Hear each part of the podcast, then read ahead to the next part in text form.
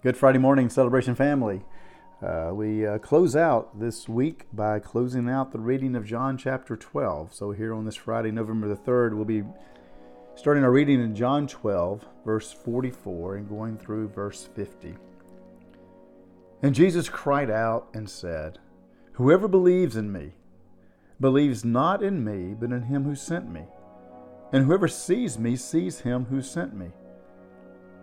I have come into the world as light, so that whoever believes in me may not remain in darkness. If anyone hears my words and does not keep them, I do not judge him, for I did not come to judge the world, but to save the world. The one who rejects me and does not receive my words has a judge. The word that I have spoken will judge him on the last day. For I have not spoken on my own authority, but the Father who sent me has himself given me a commandment what to say and what to speak. And I know that his commandment is eternal life. What I say, therefore, I say as the Father has told me. When a professor is invited to give her last lecture, a minister his last sermon, a politician her last address, they usually narrow down all their thoughts, all their past speeches and presentations to the core of what they believe, the essence of their purpose.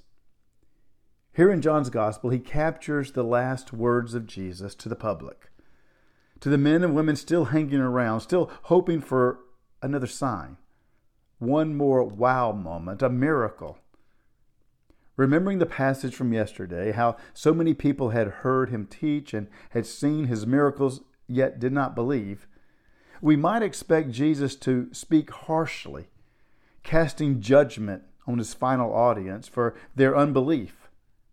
But no, Jesus opens his teaching with an invitation, with inclusive language. He says, Whoever, whoever believes in me, he cries out these words. He cries out, everyone is invited to receive the light. You do not have to remain in your darkness. Jesus is fulfilling his mission.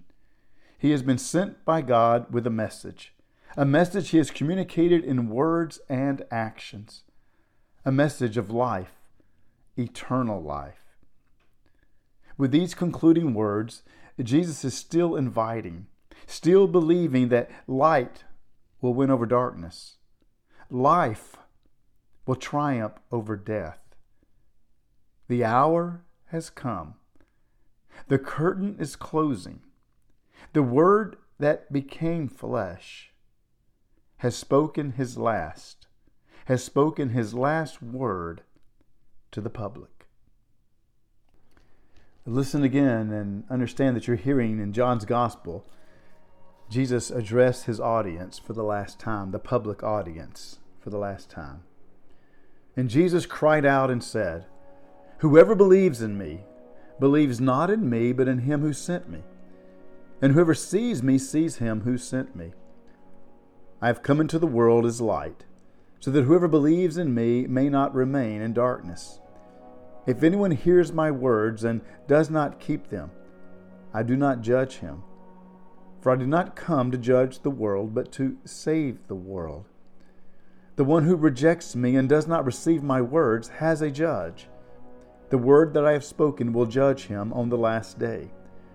For I have not spoken on my own authority, but the Father who sent me has himself given me a commandment what to say and what to speak.